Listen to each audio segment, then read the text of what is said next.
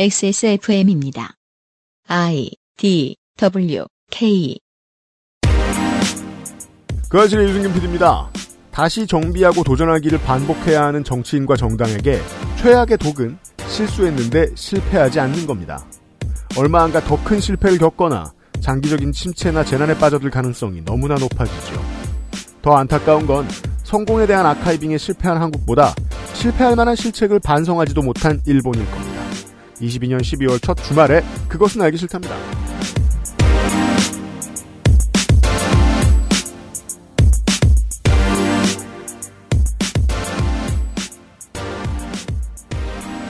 (481회) 토요일 순서를 시작합니다 윤세민 에디터와 제가 네티즌 19호의 이야기를 들었고요 그렇습니다. 아주 오래전에 들었고요. 네 네.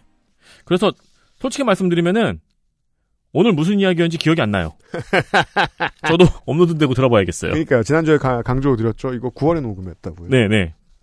9월이었나요 10월 초였나요 그랬던 국감 걸로 전이었던 건 기억해요. 확실한데. 아, 한참 더웠어요 네네. 예 국정감사 방송하기 직전에 녹음했거든요 음. 예 양꼬치 먹고. 그니까요. 뭐 당연한 걸. 저희도 궁금해하면서 여러분이 들으실 지금 시간에 듣고 있습니다. 그렇죠. 여러분 같이 들어요. 네. 그것은 알기 싫다는 경기도 김치의 진수 콕 집어 콕 김치, 용산의 아는 가게 컴스테이션, 독일산 맥주효모로 만든 데일라이트 맥주효모 비오틴, 아름다운 재단 18 어른 캠페인에서 도와주고 있습니다. 콕 집어 콕. 깔끔한 맛의 경기도 김치를 만들기 어려울 땐 콕 집어 콕. 오차 없이 지켜지는 절임 과정 양념 배합, 저온 발효, 숙성. 정부가 보증한 전통 식품 인증 업체예요. 그러니까 김치가 생각날 땐 콕 집어 콕 스포츠카처럼 강력한 사양의 하이엔드급 PC. 고가의 장비들을 내 손으로 조립하는 일, 시간과 열정, 꼼꼼함과 치밀함이 필요합니다. 초보라면 부작용으로 몸은 관절염을 얻거나 쿨러는 물이 새게 될 수도 있습니다. 컴스테이션을 고민해 주십시오. 이달의 PC로도 custom 사양으로도 빠르고 견고하게 만들어 드립니다. 액세스몰과 010-8279-5568 컴스테이션을 만나보세요. 주식회사 컴스테이션 이래서 검은 머리 짐승 거두는 게 아니야. 드라마를 보다가 가슴이 쿵 내려앉았다. 퇴소를 하자마자 나는 미용실에 가서 고동색 머리로 염색을 했다. 나는 언제까지 보육원 출신이라는 꼬리표를 가지고 가야 할까? 동화책 속에서, TV 드라마 속에서 이런 편견과 차별을 막을 수 있다면 나는 계속해서 이야기하고 싶다. 우리는 오늘도 당신과 함께 소소한 일상을 나누는 꿈과 미래를 위해 열심히 살아가는 보통의 청춘이라는 걸 아름다운 재단 18 어른 캠페인 아름다운 재단 18살이 되었다는 이유로 자립을 강요받는 아이들이 매해 2,500명입니다. 아름다운 재단의 지원 내용은 첫 번째, 학업 지원, 두 번째, 자립 역량 강화 및 지시체계 형성 프로그램 지원, 상담, 모니터링, 멘토링 등의 지원을 하고 있는 겁니다. 이건 이제 그 큰 미디어도 몇 번 소개를 했던데 뭐 한 두 달에 한 번, 한 달에 한 번 통화하기도 힘들다고 하죠. 어, 그 네. 정부에서 제공해주는 상담 서비스를 그렇습니다. 이걸 뒷받침해주는 일을 하고 있습니다. 그러니까 이제 1대1 비교는 힘들겠지만 보통 가정에서 이루어지는 지지와 상담이 지원을 하는 거겠죠. 삶을 기억해 보자고요. 저는 이제 늘 한 가게에서 부모님이 평생 되게 인생의 한 절반 정도 일을 하셨기 때문에 네. 저는 학교 갔다 오면 부모님 만나러 갑니다. 가면 엄마 아빠가 씌우 있습니다. 음. 그걸로 내 인생에 필요한 커뮤니케이션 한 80%가 끝났다고 저는 생각해요. 그렇죠. 그 정도는 못해도 국가는 그걸 해야죠. 국민이니까요. 그렇죠. 음. 그리고 비진학 보호 종료 아동 1인 연간 500만 원의 재정 지원도 음. 들어갑니다. 이거는 주로 주거비나 자기개발비로 지원이 된다고 해요. 네. 아름잔대단 홈페이지를 통해서 18 어른들의 자립에 도움이 되어 주십시오.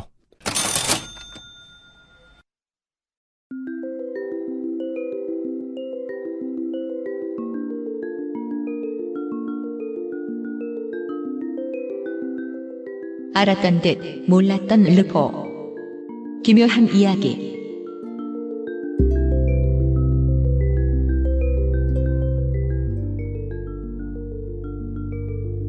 원리를 찾아라 같아요.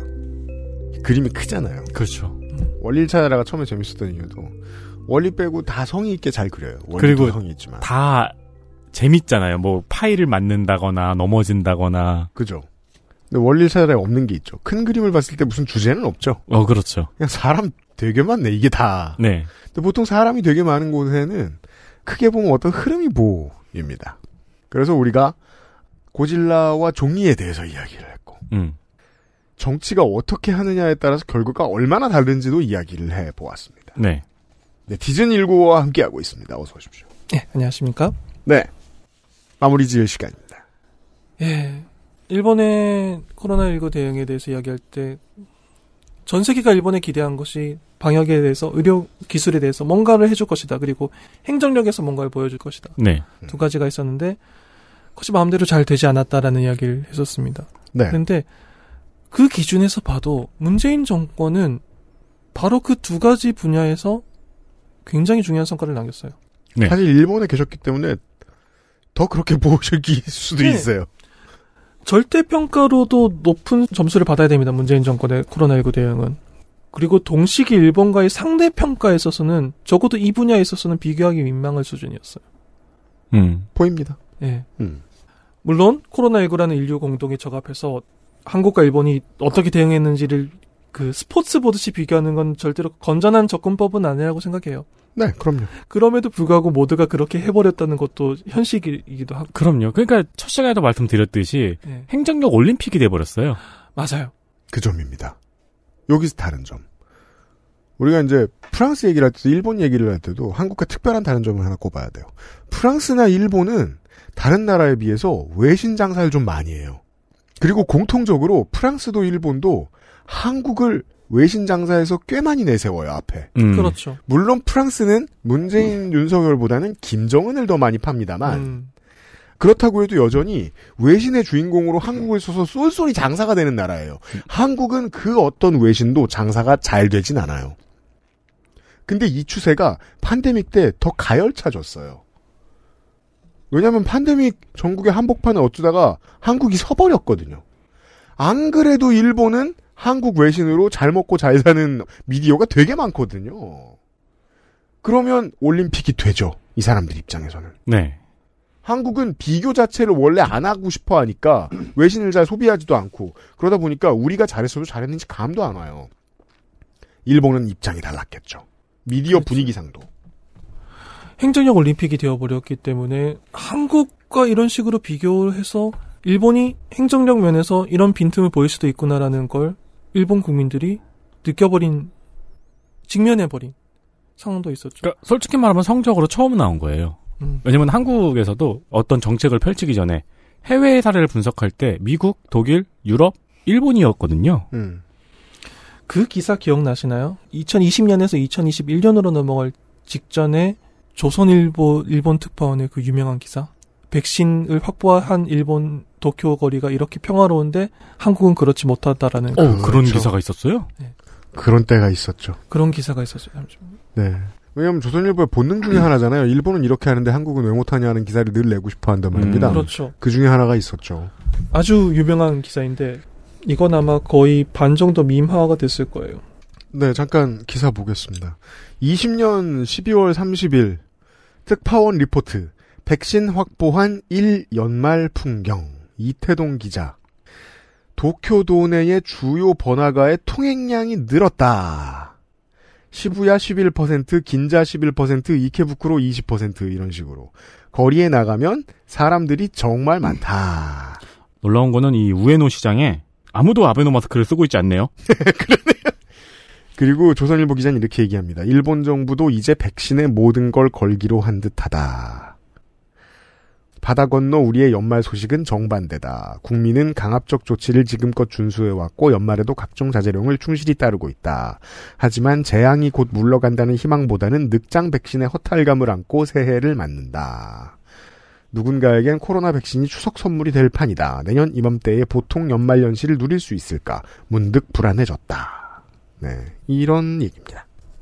정확하게 하루 뒤에 12월 31일에서 1월 1일로 넘어가려는 그 순간에 아 코로나19가 지금 상황이 정말 심각해졌다는 보도가 나오기 시작해요 일본에서. 아 그래요? 네. 이렇게 돌아다녔으니까요. 백신도 없는데. 누가 돌아다니래? 여기 기사에는 예. 아이스링크는 사람 반 얼음 반이다 이렇게 써 있어요. 긴급 사태의 서막을 알린 시기였죠 이때. 이야, 그랬군요.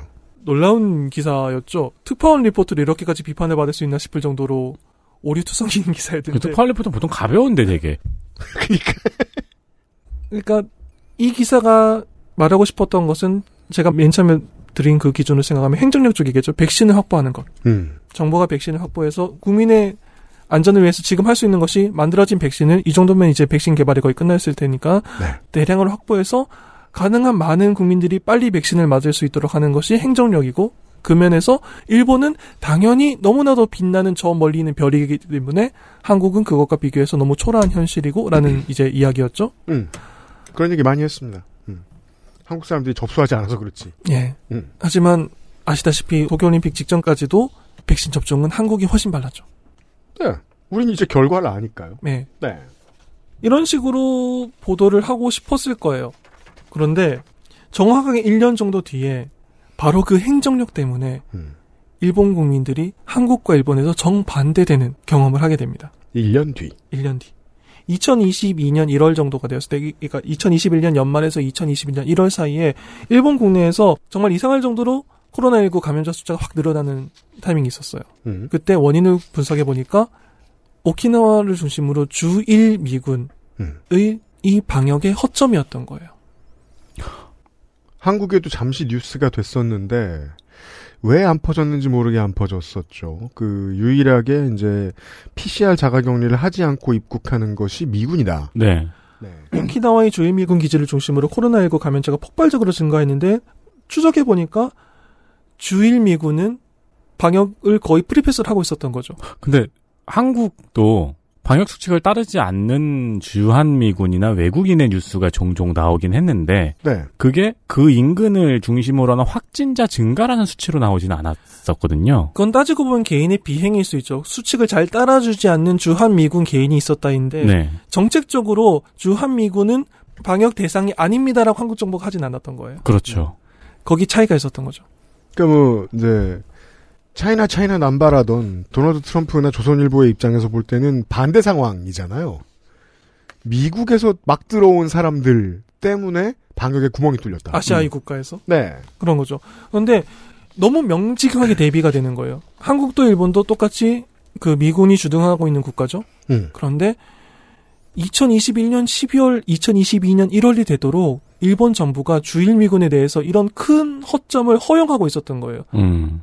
2021년이라는 게 좀 이상하네요. 2022년 1년 말이라는 게. 그 전까지 논의를 하고 충분히 무언가의 규율을 만들었어야 할 시간이 한참 지났는데. 이제 우리 모두가 동의하듯이 코로나19는 사람을 구분하지 않죠. 네. 이 사람은 일본을 지키기 위해서 먼 거리를 날아온 주일 미군이니까 감염하지 않아야지라고 생각하지 않죠. 네. 그러면 당연히 일본 정부는 주일 미군에 대해서도 동일하거나 혹은 더 많은 것을 오갔을 수 있으니까 더 강력한 방역 대책을 세웠어야 되죠. 음. 한국은 됐어요. 한국은 21년 내내 KBS에 보면은 영어로 계속해서 얘기해 주죠. 밑에 자막 깔죠. 외국인들도 아무런 조건 없이. 음. 라면서 홍보를 꾸준히 했죠. 그 안에 어떠한 뭐 오류가 있었을 수도 있죠. 실제로 필드에서 진행이 되면서. 다만 홍보만큼은 계속 그렇게 했습니다. 누구든 한국은 이 허점을 남기지 않았어요, 행정적으로. 개인의 일탈은 있었겠죠. 개인의 비행은 있었을 수 있지만은 주한 미군이라고 해서 방역이 약해지거나 주한 미군이라는 자격으로 입국하는 사람 때문에 방역에 대해서 허점이 되도록 허용하지 않았어요. 음. 행정력이죠. 행정력 면에서 차이가 있었던 거예요. 놀랍게도. 음. 그 문제도 참 국내에 안 알려져가지고. 그러니까 실제로 문제를 일으키긴 했지만 결국 숫자로서 나타나는 변수가 되지는 못하게 막았거든요. 그렇죠. 이 점은 용산구청장이든 평택시장이든 경기도지사한테든 홍보의 포인트가 돼요. 근데 미디어를 통해 많이 퍼지진 못했죠. 음, 네. 일본과 비교할 수 있었을 텐데 얼마든지. 이때 일본 국내에서 제가 정말 보기 드문 표현을 봤어요. 우리가 한국의 증거냐라고 일본 시민이 한탄했다는 걸 일본 언론이 그대로 보도하는 거예요. 아 그런 일이 있었습니까? 이 주일 미군 사태와 관련해서. 어, 정말 올림픽으로 받아들이는 시민들도 있었군요. 국가 단위의 경쟁전으로 보고 우리가 한국에게 이 분야에서 진 거냐. 왜냐하면 음. 언론이 그렇게 보도했거든요. 주한미군의 상황을 살펴봤더니 주한미군은 그런 일이 없었다. 주한미군이 방역에 허점이 되진 않았다. 네. 야, 한국은 그거 알지도 못했는데. 그 점이 제가 정말 신기해요. 왜냐하면은 돌이켜보면 이 시기는 대선 전 아닌가요? 네. 2021년 말은. 그렇죠. 시적으로 강조할 수 있을 만한 내용 아니었을까요? 강조했으면 더 욕 먹었을 거예요. 실제로는 실패다라는 레토릭은 만들어진 지 오래됐고. 어, 요때 한국 그리고 백신 불안감을 1년 동안 쉬지 않고 언론이 주입시켰던 때였거든요, 그때가. 요때 한국에서 많이 쓰였던 키워드는 K 방역 자화자찬이었죠. 네. 자화자찬. 음. 예. 그 시기에 일본에서는 그렇게 직설적인 표현을 제가 오래간만에 봤어요, 언론에서. 우리가 한국에게 진 거냐라고. 음. 음. 일본 열도는 큰 충격을 받았겠군요. 주일미군은 우리에게 허점이었는데, 음. 주한미군은 한국에게 허점이 되지 않았다면은, 누군가는 어떻게든 협상을 했다는 거잖아요. 네. 그걸 틀어 막았다는 거죠. 보도가 안 됐지만. 네. 정말이면 보도 안 됐어요, 우리나라에서. 일본이 큰 충격을 받았음에도 불구하고, 일본이 큰 충격을 받았다는 것을 보도하는 것을 그렇게 좋아하는 것을 불구하고, 그러게 말입니다. 저 오늘 처음 들어요. 놀라운 일이죠. 정말로. 음. 대선 직전에 이런 것이 문재인 정권을 현 정권을 찬양하는 방향으로 언론이 보도하는 것이 힘들다는 핑계도 이젠 잘 하기 어렵잖아요. 왜냐하면 정권이 바뀌자마자 그걸 모든 언론이 열심히 하는 걸 우리가 봤기 때문에 네. 음. 정권을 찬양하지 않고 정권을 비판하는 것이 언론의 본령이다라고 하기에는 신정권이 들어서고 난 다음에 그 언론의 보도 행태가 너무나도 많이 달라졌죠. 음. 네. 그렇진 않다 하더라도, 그러니까 문재인 정권이 이렇게 잘해서 찬양하는 기사가 아니더라. 그냥 플랫하게 팩트를 비교하는 것만 해도 일본에서 동일한 문제가 발생했지만 한국에서는 발생하지 않은 것은 문재인 정권이 미리 선제적으로 대응했기 때문이고 이건 행정력이 우수했기 때문이다라고 보도가 이렇게까지 안 될 수 있었군요. 그걸 되게 촌스럽다라고 생각하거나 요즘 트렌드로 말할 것 같으면은 강성 지지자나 할 수 있는 말이라고 생각하는 게 한국 언론의 분위기입니다. 네. 어, 정말 놀랍네요. 2021년 말쯤이면은 사실 논거가 있고 과학적인 상식적인 대화는 아무데도 없었어요 대한민국에. 음. 그죠? 선거가 그- 다가오면서 더더욱 그렇게 네. 되잖아요. 어, 그럼요. 음. 네. 그때 유행했고 실제로 지금의 여권에서 캠페인을 할 때 가장 먹혔던 말이 과학 방역이었죠. 현 정부가 하는 것, 그러니까 지난 정권이죠. 음. 현 정부가 하는 것은 정치 정- 방역이다. 정치 방역, 깔짝. 과학 방역. 큰 틀로 이야기할 것 같으면은 어, 한국 보수가 혹은 안철수 씨가 꾸준히 퍼나르던 정치 혐오 레토릭이거든요. 네. 네, 실제로 현 정부는 정치 혐오를 하죠. 정치 혐오를 어떤 식으로 하냐면 입법부 혐오를 하죠. 네. 재밌는 거는 그 정치 방역과 과학 방역이라는 워딩이 의사의 입에서 나왔다는 거네요. 음. 뭐 의사라고 공천 못 받을 거 아니니까요. 음. 하지만 문재인 정부 홍보 담당자가 그렇게 열심히 노력했음에도 결국 성공하지 못했던 서울역 회동이야말로 방역을 위해서 정치가 제대로 작동했던 큰 실제 사례 아닐까요? 그러니까 그 아까 디폴트는 이거예요. 이번 3년 동안 모든 전 세계 정치인들은 다 느꼈어요. 방역은 정치가 하는 거구나. 그렇죠. 그러니까 그걸 이제 우리가 북여우 소장님하고 같이 스웨덴의 사례를 얘기하면서 얘기했거든요. 과학자들한테 그냥 다 신임하고 맡겨놓은 극단적인 사례였는데 안 됐잖아요. 안 풀렸잖아요. 네. 그 다음에 정치가 자기 할 일이 필요하다는 것을 깨달은 다음부터 스웨덴은 제대로 된 대처를 할 수 있었단 말입니다. 그렇죠. 네. 한국과 그 점이 크게 다르죠.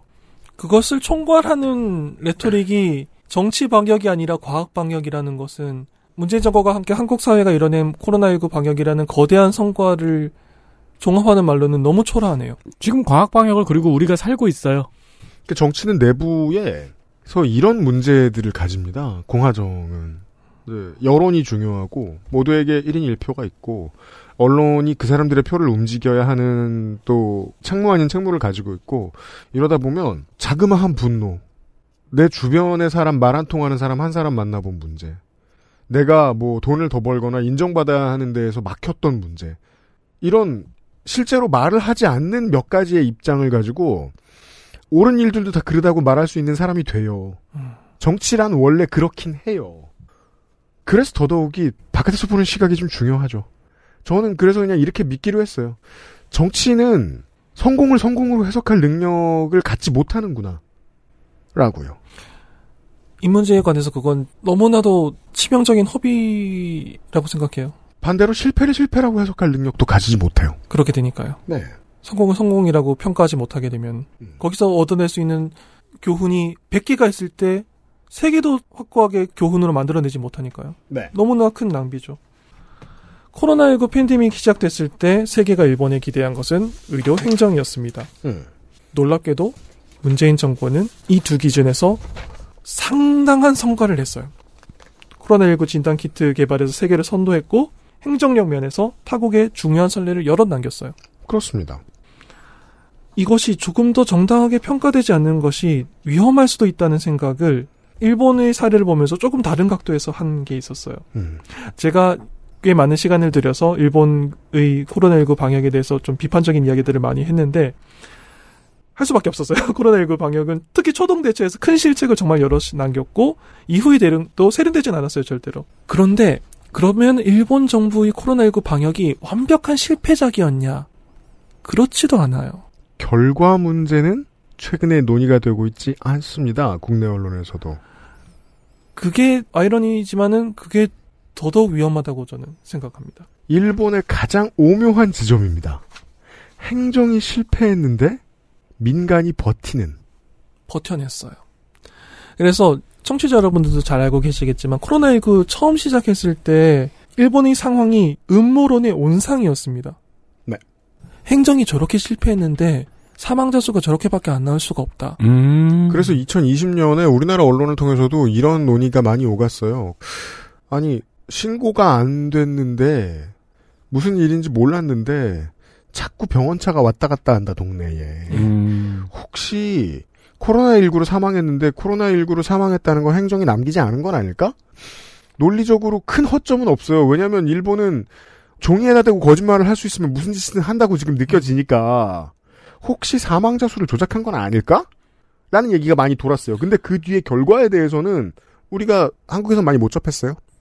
결론을 먼저 말씀드리면 그 음모론은 사실이 아닙니다. 사망자 수는 조작되지 않았다. 즉 해놓은 것에 비해서 정치가 큰 타격이 없었다는 뜻이 됩니다. 이거는 자신 있게 말씀드릴 수 있어요. 왜냐하면은 2022년이 되었기 때문에 음. 한해 사망자 숫자가 통계로 나와요. 네. 일본 정도 되는 그- 국가는 그래서 사망자의 원인을 당연히 판별을 해줘. 그래서 통계가 나오죠. 그래서 이 음모론이 사실이려면 미분류로 사망 원인이 명확하지 않은데 사망한 사람 숫자가 확 늘어나야 돼요. 어, 그렇죠. 그렇지 않았어요. 음. 통계상 허점은 없었다. 예, 통계상 허점이 없었어요. 그렇기 때문에 이 음모론은 폐기되었습니다. 아, 그러면은 다음 그렇게 사망자 숫자를 조작했을 것이라는 음모론이 폐기되면서 그 다음부터는 정말 수많은 억측들이 나오기 시작했어요. 음.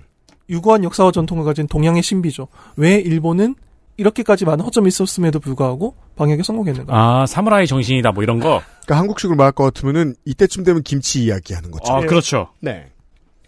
그런 거죠. 많았어요. 그 마스크 이야기가 제일 많았죠. 원래부터 마스크를 많이 사용했기 때문에 음. 그 코갈 알레르기도 있었고 그 미세먼지도 있었기 때문에 또 감기에 걸리면 마스크를 쓰고 등교하는 게 어렸을 때부터 습관이에요, 모두.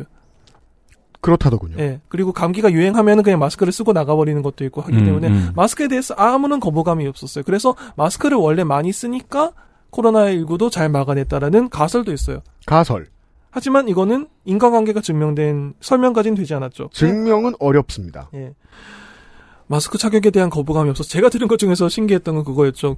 신발을 현관에서 벗는 문화이기 때문에 신발 발바닥에 묻어있는 균 같은 것들을 음? 안방까지 가져오는 서양과는 다르다. 이거는 정말 너무나도 동양에 이게 대한 무슨 아니 그러면 양인들도 체육관 다니는 모든 사람이 더 먼저 걸려서 죽어야 돼. 다 신발 갈아 신으니까. 음, 네네.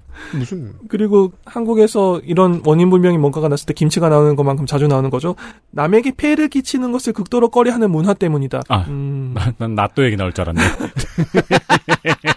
그것과 낫도죠. 아, 거의 큰 차이 없이 비과학적인 가설. 네. 그렇죠. 남에게 폐를 끼치는 것을 극도로 싫어하면서 낫도를 많이 먹기 때문에. 폐를 끼칠 수도 없고 놔둬라 먹을까? 계속 비비면서 정말 많은 가설들이 나오고 있는데 네. 이게 재미있는 가설과 기발한 발상과 혐오 사이를 오가고 있어요. 이런 발언들. 어, 그렇죠. 그러네요. 늘 그렇죠. 타국 문화에 네. 대해서. 음. 명확한 건 있습니다. 그것 중 어느 하나도 이것이 올바른 설명이다라고 증명된 건 없어요. 음. 앞으로도 이런 식의 가설로는 증명할 방법은 없을 겁니다. 가까운 시일 내엔 나오기 어려울 거예요. 다만 이따오 가설이 왜 나오는지는 이해가 됩니다. 왜냐면 우리는 지금 이걸 마스크를 보고 있잖아요. 네. 정치가 처절하게 실패했는데 실패한 만큼 결과가 나쁘지 않다는 거예요. 똑같이 정치가 처절하게 실패한 경우 브라질이나 미국을 보자고요. 거기는 그래서 많이 죽었잖아요. 그렇죠. 그렇죠. 시신을 처리하는 기- 사회의 기능을 full로 가동해야 될 정도로 힘들었죠. 네. 뉴욕의 사례. 공부를 안 했는데 저번 모의고사보다 높은 수능 점수를 받은 수험생의 어리둥절함 같은 바로 거군요. 그거예요. 계속 놀아야 되나? 라는 생각이 들죠. 어, 그, 그렇죠. 왜냐면 이유를 모르겠거든요. 왜냐면 내가 공부를 했을 때는 모의고사 성적이 형편없었거든. 그죠. 우리의 삶이죠. reverse 엔지니어링이 안 되는 거죠. 나는 쉬어야지 시험을 잘 치는 사람인가. 평생 그 기억으로 살게 되죠. 아무런 설명할 수 있는 명확한 이론은 없고 가설만 나오는데 가설은 비하와 위트와 혐오 등등을 다 오가고 있고 음. 이런 상황에서 제 마음 한켠에 계속해서 남아 있었던 장면이 있습니다. 뭡니까? XSFM입니다.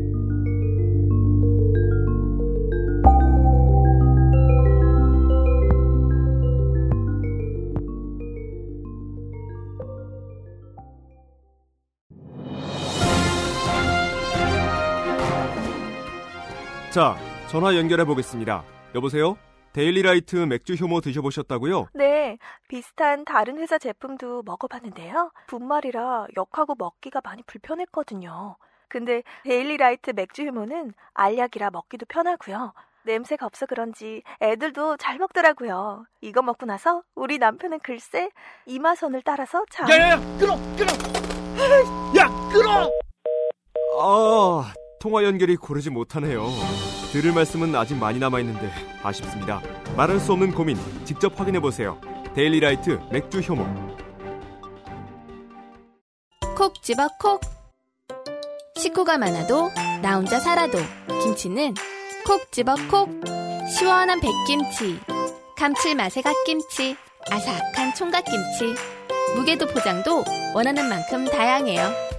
그러니까 김치가 생각날 땐 콕 집어 콕. 18. 홀로 어른이 되어야 하는 아이들을 위해 함께 해주세요. 아름다운 재단은 18 어른의 건강한 자립을 응원합니다. 아름다운 재단 18 어른 캠페인.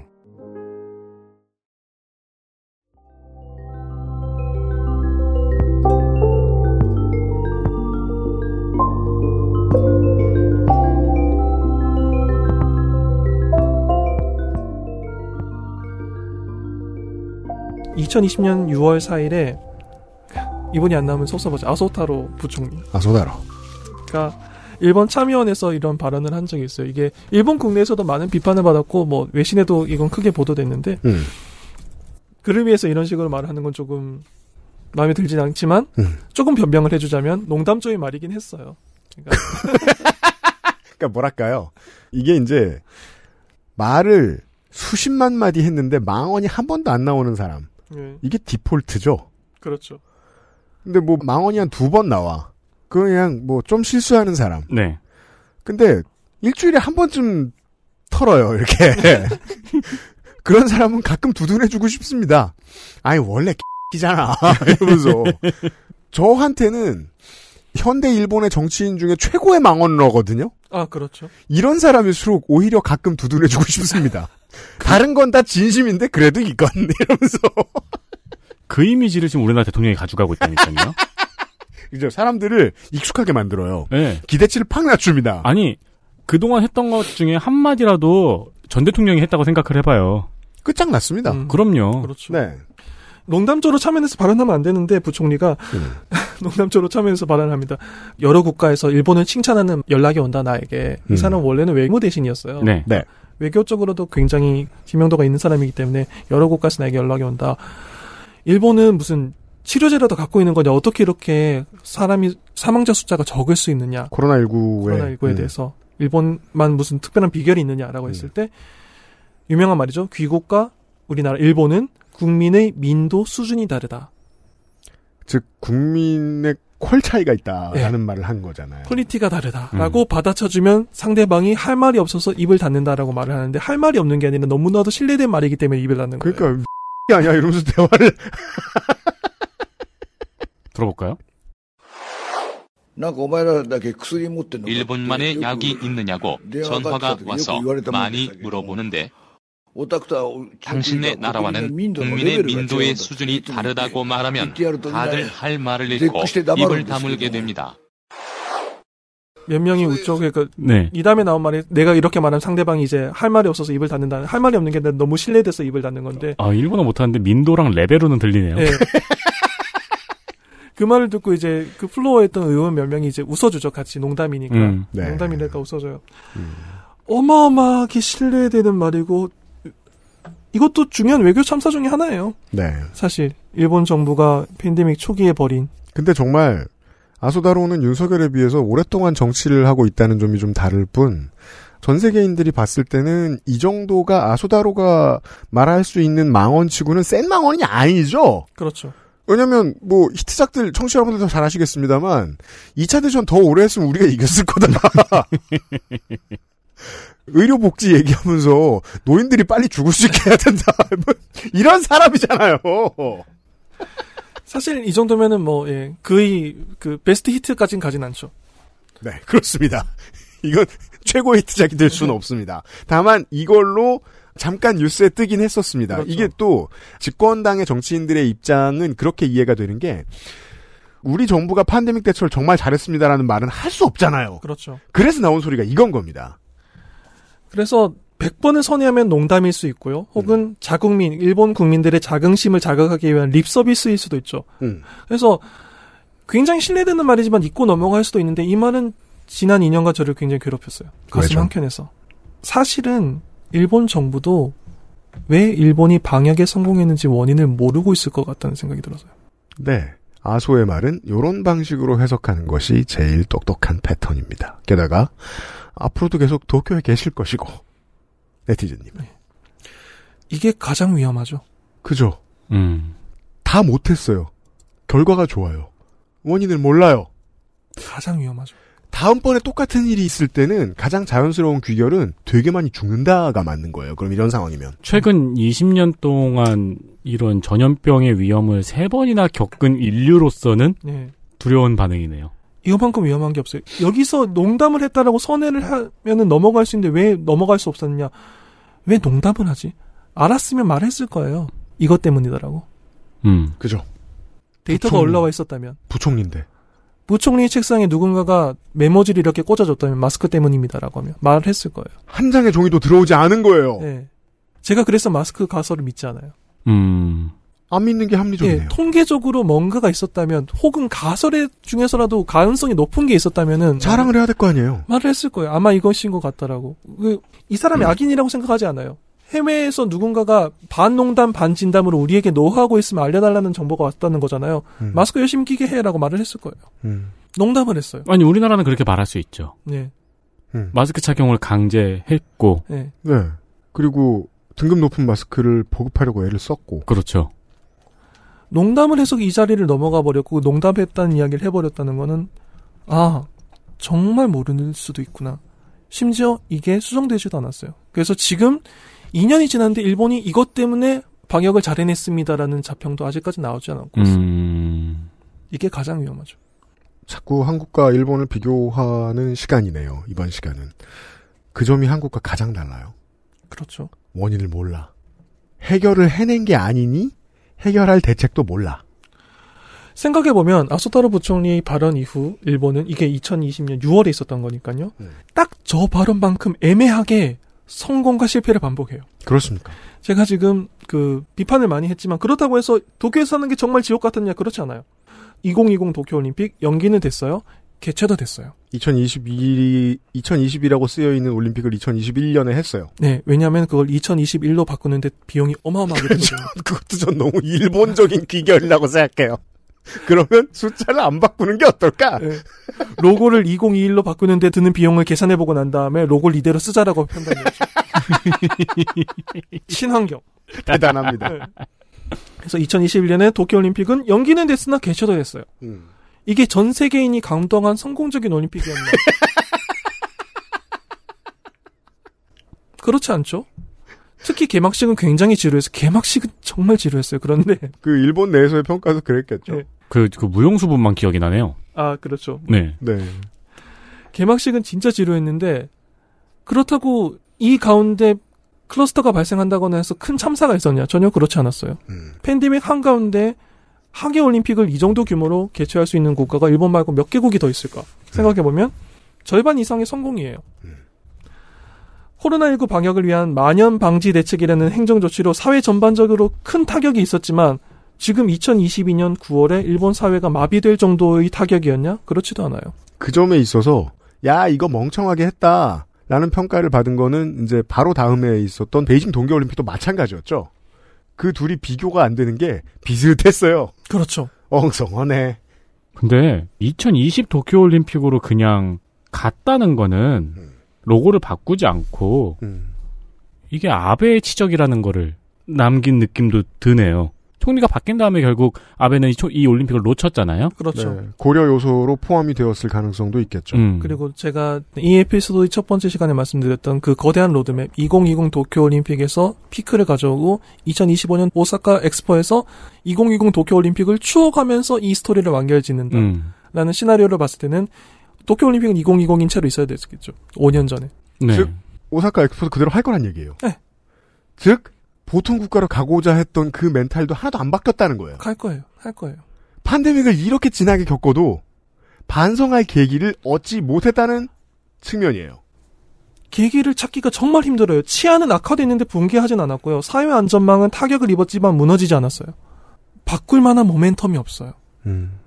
제가 이렇게까지 그 아베노 마스크를 민트급으로 보존해서 기증을 할 정도로 비판적이었지만 백신 접종에 관련해서 제가 불안감을 느낀 적이 있냐 없었어요. 음. 백신 이야기를 해볼까요? 네. 백신을 접종하기 위해서 제가 한 행동은 음. 일단 우편으로 쿠폰 오는 걸 기다린 거예요. 백신 쿠폰이 와요? 네. 우편으로? 이거 나중에 홍 박사님한테 물어보고 싶은데 뭐? 프랑스에서 네. 이렇게 우리 하다가 저기 그 본인 인증 문자 날라오면 그거 적잖아요. 음. 그 2분 내에 적어야 되잖아요. 프랑스는 그게 한 달이래요. What? 그 인증 번호를 적어야 되는 시- 기간이 한 달이래요. 예를 들어 제 인증 문자가 옵니다. 네. 저 같은 평균적인 한국인은 어떻게 하죠? 0.5초 걸립니다. 그렇죠. 그 바로 팝업 뜨는 거 그냥 저 탭하면 되니까. 네.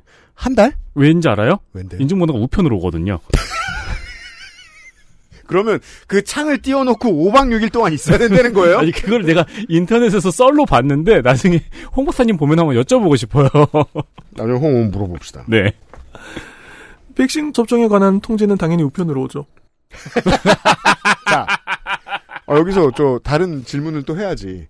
다른 미디어는 없는 겁니까? 그런 옵션을 고려해 본 적이 없어요. 우편으로 올 거니까. 자, 이제 우린 이해해야 됩니다, 이걸. 저렇다, 음. 일본은. 예. 우편으로 올 거예요. 좀 엉뚱한 질문 하나 드리면은 네. 자녀 백신의 활용은 있었나요? 자녀 백신이란 개념을 모르시는군요. 네, 제가 그런 거는 잘 모르겠어요. 자녀 백신 가지고 정부를 열심히 두드려 팼었죠, 우리나라 언론이. 네. 두 가지. 하나는 그거, 그리고 또 하나는 2차, 3차 접종할 때 모바일 페이지 마비된 거. 네. 이거 가지고도 엄청 때렸죠. 네. 따라서 일본 언론은 일본 정부를 그 문제로 때릴 수가 없습니다. 왜냐하면 그런 게 없으니까. 아, 노쇼 백신 그거 말씀하시는 맞습니다. 거예요? 아, 예. 네. 그런 개념을 생각해 본 적이 별로 없어요. 그러면 폐기됐겠네요. 그럴 수도 있죠. 저는 어떻게 활용을 했을 수도 있는데 제가 백신에 관해서는 정말 추가적으로 제가 능동적으로 뭔가 정보를 수집해야 되겠다는 위기감을 가진 적이 거의 없어요. 그냥 저에게 이 아베노 마스크가 도착한 것과 똑같이 우편으로 쿠폰이 올 거예요. 음. 저에게 쿠폰이 도착했다는 거는 저는 백신을 맞을 차례가 됐다는 거고 거기에 적혀 있는 매뉴얼대로 예약을 하면 돼요. 예약을 해서 예약한 장소에 예약한 시간에 가면 백신을 맞을 거예요. 음. 다음 쿠폰이 올 거예요. 자, 이게 뭘 의미하는지 봅시다. 고질라를 막는데 실패하고 다이아몬드 프린세스를 막았던 그 종이 행정은 하나도 변하지 않을 거란 얘기입니다. 저는 다음 백신을 지금 기다리고 있는데 다음 백신 접종을 위해서 제가 할 행동은 지금까지와 똑같아요. 그러니까 능동적으로는 아무것도 안 할 거예요. 왜냐하면 제가 다음 백신을 맞을 타이밍이 되면은 우편으로 쿠폰이 올 거거든요. 자, 오히려 한국 언론이 일부 순기능을 했었음을 알 수 있습니다. 아니, 모바일 페이지 도 느리다. 언제까지 느려? 3시간 이상 기다렸다. 그걸 막 때려요. 그럼 정부는 허둥지둥 뭔가를 바꾸겠죠? 실제로 3차 넘어갈 때부터는 예약할 때 어, 밀리지 않기 시작했습니다. 트래픽이 트래픽을 크게 확보를 해놨나 봐요, 정부가. 하지만 일본은 언론도 시민도 그냥 가만히 기다렸다. 올 거니까요. 그러면 혼날 일도 고칠 일도 없어요. 일본에서도 한국의 자녀 백신 접종 시스템에 놀랐네요. 자녀 백신이라는 거는 그날 개봉을 했으니까 그날 예약하고 그날 네. 접종을 받아야 되잖아요. 네. 일본 시스템은 불가능한 거예요. 일단 쿠폰. 그래서 더 빠르게 하려면 팩스. 고베시 건강국에서 기중한 백신을 쓸모없이 버리게 만들었다. 마음으로부터 사죄한다는 사과도 있었네요. 그게 언제였죠? 아주경제의 기사는 2021년 5월 27일에 나온 기사입니다. 그때 이미 그런 이야기가 나오고 있었군요. 네, 그러니까 한국의 자녀 백신 접종을 일본에서도 보고 음. 우리는 못하는구나라고 느낀 음, 거죠. 그때 그 타이밍에 그걸 느끼기 시작했군요. 2021년 5월에. 음. 제가 아마 도쿄인 신주쿠구가 백신에 관련돼서 안내한 사이트의 링크를 드렸을 거예요. 그렇습니다. 링크를 주셨어요. 한국어가 잘 되어 있죠. 어, 그러네요. 완전 한국어로 표시가 되네요. 이거 저기 구글에서 크롬에서 번역한다는 창 없이 그냥 한국어로 나오네요. 한국어 페이지예요. 네. 신주쿠구에서 제공하고 있는 한국어 아, 페이지. 한국어 페이지구나. 네, 한국어 음. 페이지예요. 신주쿠구에서 번역을 한 거. 그러니까 예를 들어 그 점이 강하다는 얘기는 먼저 옛날에 드린 적 있잖아요. 지진이나 이런 문제 있었을 때 대비하는 매뉴얼이 되게 많은 언어로 예. 작성이 되어 있다. 그리고 창이 가볍네요. 일본 인터넷의 특징이죠. 네, 순식간에 뜨네요. 그래픽이 거의 없죠. 그래서 쿠폰이 도착하고 난 다음에 행동 매뉴얼 한번 보시겠어요? 어떻게 한다고 되어 있죠? 백신 쿠폰 도착 후에는 인터넷 예약 사이트에 접속해서 예약을 하나 보네요. 혹은 콜센터에 전화를 하거나. 전화로도 할 수 있어요. 음, 신종 코로나 바이러스 백신 접종에 대한 자세한 내용 보기. 무료. 접종권이 없으면 접종을 받을 수 없군요. 접종권 발송 시기. 1월 31일까지는 발송 완료. 2월 1일부터 10일까지는 6월 10일? 아, 3차 접종 완료 시기 이후 4개월 뒤에 예. 접종권이 도착하는 대로 예약할 수 있습니다. 하지만 3월이 넘어가면 8월 이후에 접종할 수 있는데 정해지는 대로 신주쿠 홈페이지에서 알려드립니다. 제가 쿠폰이 도착하기까지 할 일이 없다고 말한 게 그거예요. 쿠폰이 도착해야지 예약을 할 수 있어요. 그리고 트래픽에 관한 이야기가 많이 나오셨는데 음. 고령자들은 보통 전화로 하죠. 어, 그렇죠. 네. 그래서 그 문제도 그렇게까지 문제가 될 일이 별로 없어요. 음, 예약 방법, 인터넷 혹은 콜센터에 전화하기. 콜센터 전화. 8시 30분부터 저녁 7시까지. 대응 언어가 상당히 많아요. 네. 네. 앱도 있긴 있네요. 이, 있죠. 음. 그래서 저는 다음 백신도 쿠폰이 오면 예약해서 맞을 거예요. 음. 그 안에서 능동적인 뭔가를 하려는 액션을 취할 필요성을 느끼지 못할 정도로 일본 행정에 대한 신뢰가 남아있긴 한 거죠. 음, 그러면 아까 말씀하신 것처럼 음. 3차 접종 때부터 트래픽을 좀 더 잘 받아들이기 위해서 시스템을 좀 더 개발한다거나 이런 식의 압력이 정부에 가해질 일이 별로 없죠. 한국은 이게 익숙해요. 트래픽 한 번 모자랐다는 뉴스 나오자마자 그 다음번에 바로 고쳐요. 근데 이게 얼마나 무섭냐면 안 될 때 성질 냈던 사람들 잘 돼도 말은 안 해요. 야 맞아요. 그러니까 아. 더 무서워요. 아 기초적으로 민원인이란 다 진상이구나. 네. 바깥에 맹수들이 우글우글하구나. 한국 행정은 그렇게 늘 두려움을 가지고 있어요. 일본은 앞으로도 이렇게 쿠폰이 우편으로 배송되는 방식의 접종 방식을 버리지 않을 가능성이 높다. 네. 적어도 지금은 그럴 거예요.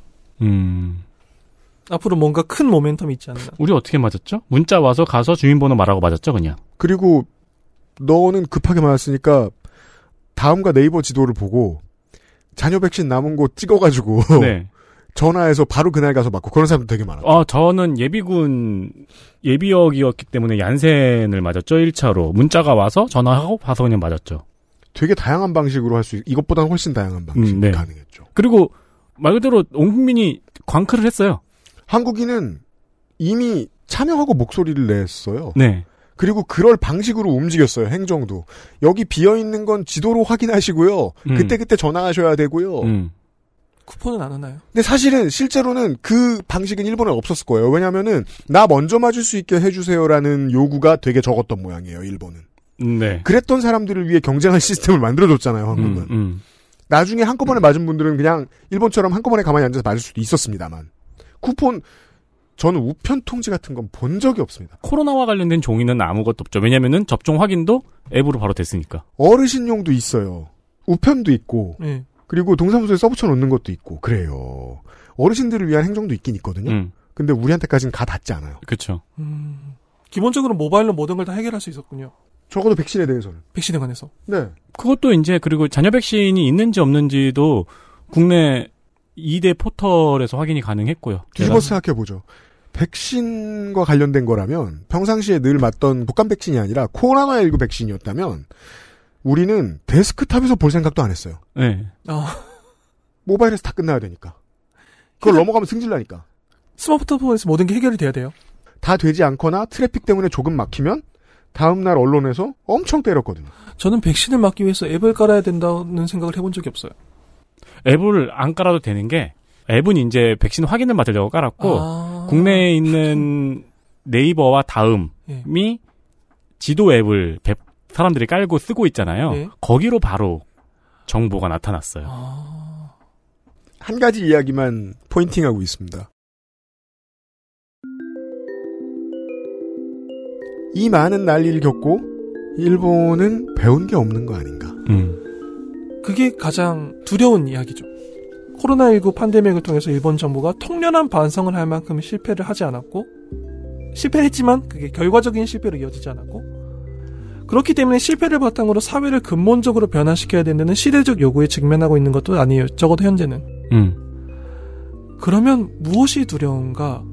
저는 이런 공개적인 자리에서 이런 걸 자신있게 예측하는 것은 잘 하지 않는데, 이 이야기는 꽤 자신있게 할 수 있어요. 코로나19 이후에 만약에 이 규모의 팬데믹이 다음에 다시 찾아온다면, 일본 정부는 똑같이 종이 행정으로 대응할 거예요. 음, 비극적인 예측이군요. 만약 일본이 방역이 실패했다면은 팬데믹이 또 찾아올 때 일본은 한국의 시스템을 가져와서 쓰려고 노력을 했을 거예요. 다른 어떤 시스템이 됐든지 종이 행정을 어떻게든지 크게 바꾸려고 했겠죠. 잔여 백신을 폐기하자는 방법도 연구를 했을 거예요. 근데 성공을 했기 때문에 일본은 다음 팬데믹에도 쿠폰권을 우편으로 발송하겠군요. 종이 행정으로 대응하려고 할 거예요. 실패 규모가 크지 않았기에. 일본 정부가 다음 큰 전염병이 오더라도 종이로 대응할 거라는 거는 꽤 자신있게 예측할 수 있는데, 그게 일본 사회를 위해서 현명하다거나 혹은 가장 합리적이고 합당한 선택인지에 대해서는 저는 굉장히 많은 의문이 있습니다. XSFM입니다.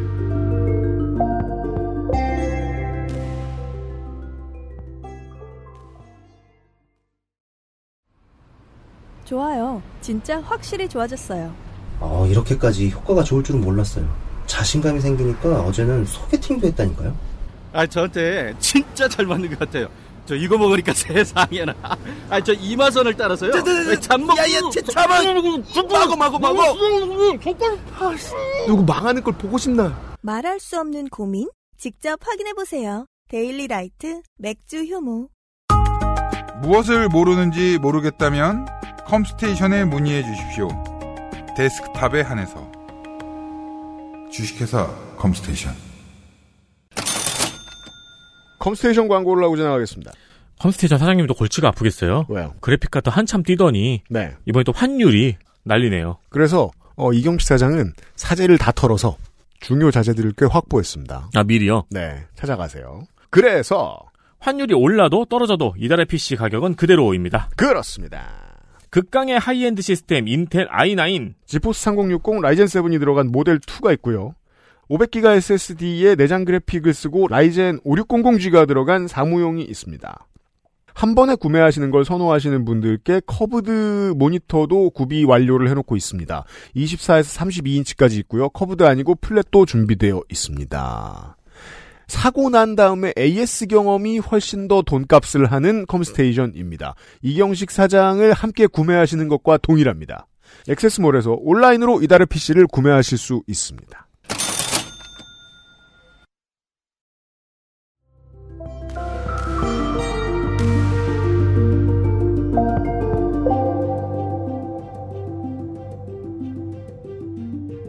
자, 결론으로 다가왔습니다. 한국은 이거보다는 훌륭한 결론을 내리길 바랍니다. 한국이라고 해서 무슨 재난이 있고 이랬을 때 배우는 게 없는 경우가 있느냐? 많아요, 한국도. 국가는 언제나 크게 실패하니까요. 그렇죠. 그러니까 뭐 팬데믹 하나를 그 한 7, 80% 성공했다고 치죠. 다른 문제들은 똑같이 겪어도 계속 문제 되는 거 있거든요. 예. 한국은 이미 코로나19 대응에서 훌륭한 성과를 냈어요. 그건 지난 시간 동안 열심히 강조해서 반복해서 말씀드린 거지만 이미 훌륭한 성과를 냈는데 이 마무리로서 이것이 어떤 각도에서 얼마만큼 훌륭했고 그럼에도 불구하고 부족한 것이 무엇이었나라는 각도에서 교훈을 이끌어내려가면 여기에서 아주 많은 교훈을 이끌어낼 수 있을 거예요. 음. 아주 많은 전훈을 이끌어낼 수 있을 거예요. 이 기회를 정치적인 대립 혹은 정치 과몰입 때문에 놓치는 것은 어떻게 표현해야 될까요? 정말 너무너무 안타까운 이야기예요. 지난 시간에 말씀해 주신 것 중에서 제가 정말 안타까웠던 게 민주당 정권이었기 때문에 이것에 대해서 비판적으로 이야기하는 것 중에서 보수 진영도 있지만 흔히 말하는 진보 진영에서도 음. 네. 실패라고 합니다. 이걸 정당하게 평가하는 것을 주저하고 있다면은 그건 너무너무 안타까운 일이라고 생각해요. 그러면 우린 이 팬데믹 3년 동안 배웠던 귀한 자료와 기회, 예. 가이드라인, 반성의 순간들을 다 같이 분석 행위할 수도 있는 거군요. 아카이브를 집어치우는 게 제일 무서워요. 한국의 경우에는. 음. 일본의 경우에는 아카이브가 없는 게 제일 무섭지만 한국의 경우에는 가장 훌륭한 아카이브를 쌓아놓고 이걸 일부러 덮을까봐 그게 제일 무서워요. 아, 첫 시간에 말했던 정의행정의 장점. 다음 누군가가 그걸 읽어줘야 되잖아요. 음. 진보 정치 입장에 생각을 해보자고요. 코로나19 팬데믹이 한국에서 가장 큰 실패로 남긴 것은 노동권 확보였어요. 네. 필수 노동에 대한 중요성이 강조됩니다. 전 세계에서. 그러면서 자연스럽게 다른 모든 직업 전반에 대한 노동권의 상승으로 이어집니다. 유럽이나 미국은 좀 그러한 편이었습니다. 안 그래도 미국은 필수 노동을 좀 귀하게 여기지요. 이번 코로나19 때도 계속해서 드러났습니다. 하지만 한국은 필수 노동을 우습게 알잖아요. 특히나 방역에 들어갔던 공무원과 의료진의 필수 노동 같은 경우에는 더 크게 보호를 받아야 되기 때문에 몸값을 더 높게 쳐주든지 네. 아니면 일을 좀 덜 시킬 만큼 충분히 사람들을 더 많이 취업을 시키든지 그러자고 했으면 결국 가장 중요한 전선은 기재부와의 전쟁이었거든요. 음. 모피아와 그들과 연결되어 있는 금융과 대기업 가의 전쟁이기도 하죠. 결국 근데 진보 정치는 그걸 놓쳤어요. 네. 민주당 탓하다가 실제로 싸워야 되는 전선을 놓쳤어요. 음. 그걸 어떻게 증거로 알 수 있느냐? 윤석열이 당선됐습니다. 기재부의 편인. 과학 방역이 정말로 중요하다고 생각했으면 필수노동 편으로 서 있었어야 돼요. 그랬으면 윤석열이 당선됐으면 안 돼요. 우리가 배우지 못했다는 증거입니다. 외신에서 본다면 전 이렇게 분석할 거예요. 한국도 못 배운 거 많아요. 음. 그러네요. 그러니까 일본의 스탠다드가 printing이라면 예. 한국의 스탠다드가 나왔던 거죠. 사람을 갈아 넣는 방식으로 음. 헤쳐나온 거. 그리고 지금 말씀해 주신 것 중에서 중요한 시사점 하나가 윤석열 정부가 들어서고 난 다음에 아까도 그런 이야기가 잠깐 나왔죠. 코로나19로 인한 사망자가 나오고 있음에도 불구하고 언론이 그- 그걸 더 이상 보도해주지 않게 되는 거. 네. 그런데 그 사망자가 사회 전반을 흔들 만큼 폭증적으로 늘어나서 사회의 근간이 흔들리는 상황까지 가지 않고 있죠. 음.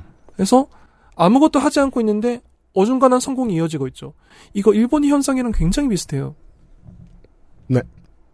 이게 만약에 결과적으로 사망자가 이상 폭증하지 않고 안정세로 접어들게 된다면 그거는 굉장히 위험한 일이죠. 음. 이제 미국의 사례를 주목해야 되는데 팬데믹이 올 때 대통령이 트럼프였습니다. 준비가 안 돼 있었고 핑계대기 바빴어요. 예. 근데 일부 주에서 락다운도 있고 경기가 침체되고 직업이 줄어들고 이건 다 팬데믹의 영향이었죠. 그러니까 사람들은 불만이 쌓이게 되고 그 불만을 극우의 형태로 폭발시킵니다. 음. 근데 극우는 극우대로 표를 줄 수 있기 때문에 트럼프는 그걸 또 활용하죠 에너지로. 보수 나라도 마찬가지 기동으로 움직였거든요. 만약에 팬데믹이 들어올 때 윤석열이 대통령이었다면 우리나라도 그런 방식으로 했었을 겁니다. 처음에 어떻게 대처했느냐가 중요한데 처음에 잘 대처하고 그 시스템에 맞춰 살아가던 사람들이 정부가 바뀌었을 뿐이에요. 이제는 심각하게 피보지 않아요, 당분간. 그렇겠죠. 네. 그렇다면 지금 잘못하고 있는 게 티가 덜 납니다. 네. 지금은 언론 탓 안 해도 돼요. 언론이 안 비춰주는 거 탓 안 해도 돼요. 사회 분위기가 원래 그러고 팔리는 기사가 아니게 된 거예요. 지금 팬데믹 문제는. 음. 한국도 어떤 모멘텀을 지금 충분히 놓치고 있겠죠. 그러면 독이 되고 많은 어중간한 성공을 계속해서 쌓아나가게 되겠죠. 네. 굉장히 위험한 일이라고 생각해요. 음. 그걸 막으려면은 아카이브가 잘 되어 있어야 하는데 아카이브가 잘 되어 있어야 한다는 것은 지난 시간에 나왔던 서울역 회동이라는 진단 키트를 마련하기 위해서 민관이 합치만 그 중요한 모멘텀을 알아내기 위해서 대통령 기록관에 찾아가야 된다는 거는 너무나도 안타까운 일이죠. 어, 그렇죠. 네. 그 일을 아는 기자도 시즌 홍보 기사만 써주는 언론 환경이라면요.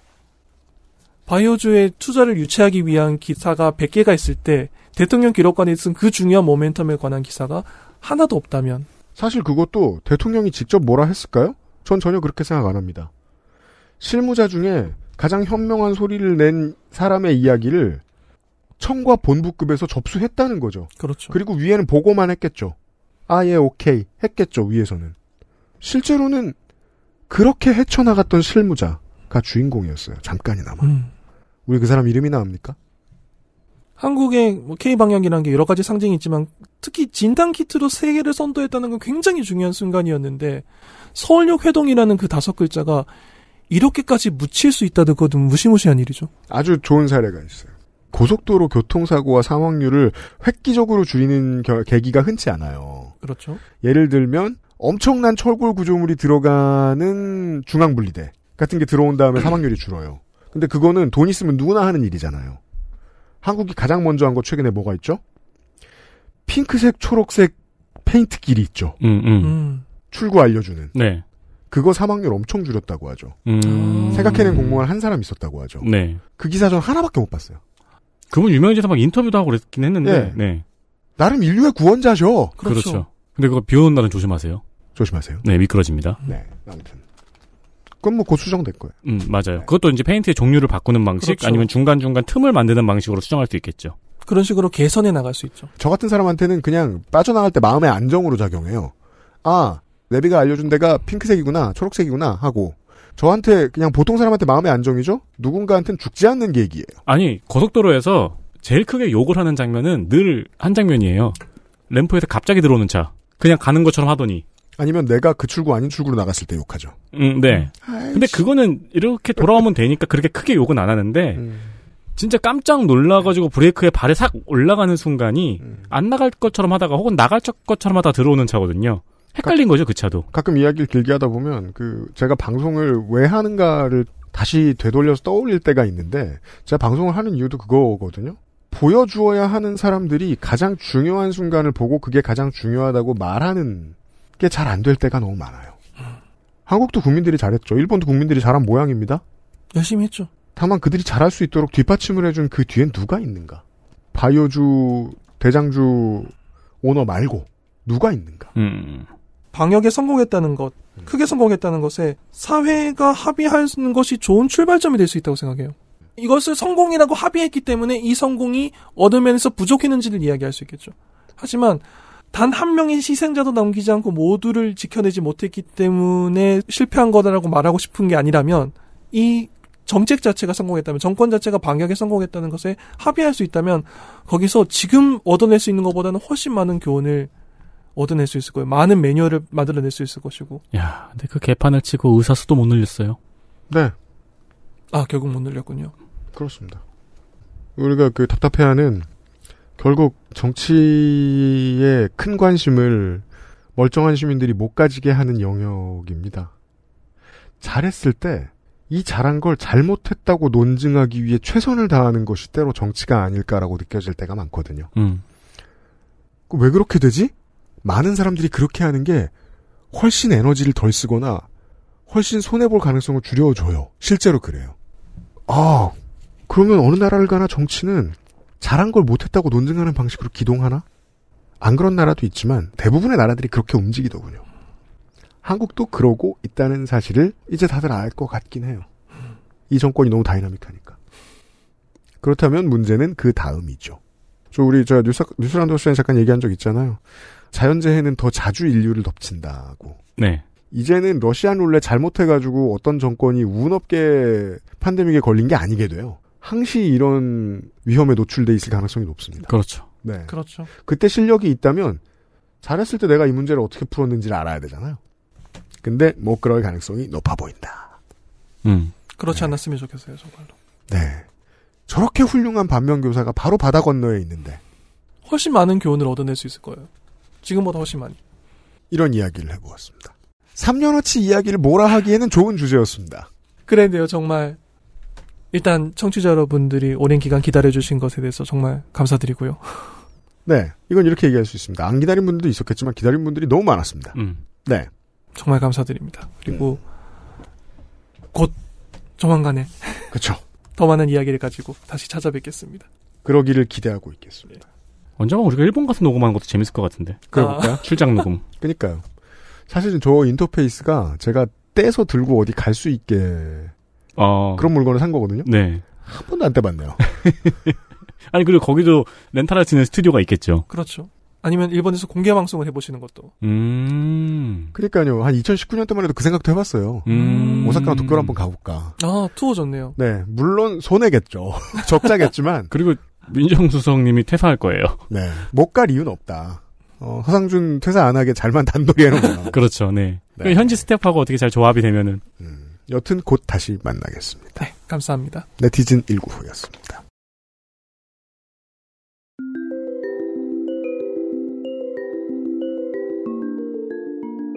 다시 481회 그것은 알기 싫다를 마무리를 짓고요. 다음 주 소개해드리겠습니다. 다음 주에는 선생이 돌아오고요. 그동안 재밌는 얘기 많이 했다면서 재미없는 얘기를 하겠다고 저한테 예고를 했습니다. 선전포고네요? 네. 그러고 섭외를 하는 저는 흑우. 네. 이게 이제 메이저 언론은 이슈들의 격전지인 거예요. 기자들의 머릿속도 데스크의 머릿속도 다 거기가 전쟁터입니다. 그래서 메이저 언론만 보시는 분들은 화물연대 파업이 코앞에 닥쳐서야 아 이런 게 있구나라고 다시 떠올리셨죠? 저희들은 그 전에 미리 자세히 소개를 해드렸었습니다. 앞으로 일어날 수도 있는 문제 크게 일어나기 전에 미리 들어보시는 시간 공부 많이 한 저널리즘 전혜원 딜도 한 시간 준비되어 있습니다. 다음 주 이 시간에 선생과 전혜원 기자와 함께 다시 인사를 드리도록 하겠습니다. 주제는 아직 안 정해졌어요. 아직 모릅니다. 음. 통화해 보겠습니다. 네네. 선생은 얘기했는데 재미없어 그런지 제가 기억을 못하는 건지 잘 모르겠습니다. 다음 주에 만나 뵙겠습니다. 482회 그것은 알기 싫다. 목요일 오후 한국 시간 5시에 돌아옵니다. 윤세민 에디터하고 유승균 PD였습니다. 감사합니다. 청취자 여러분. 감사합니다. XSFM입니다. I D W K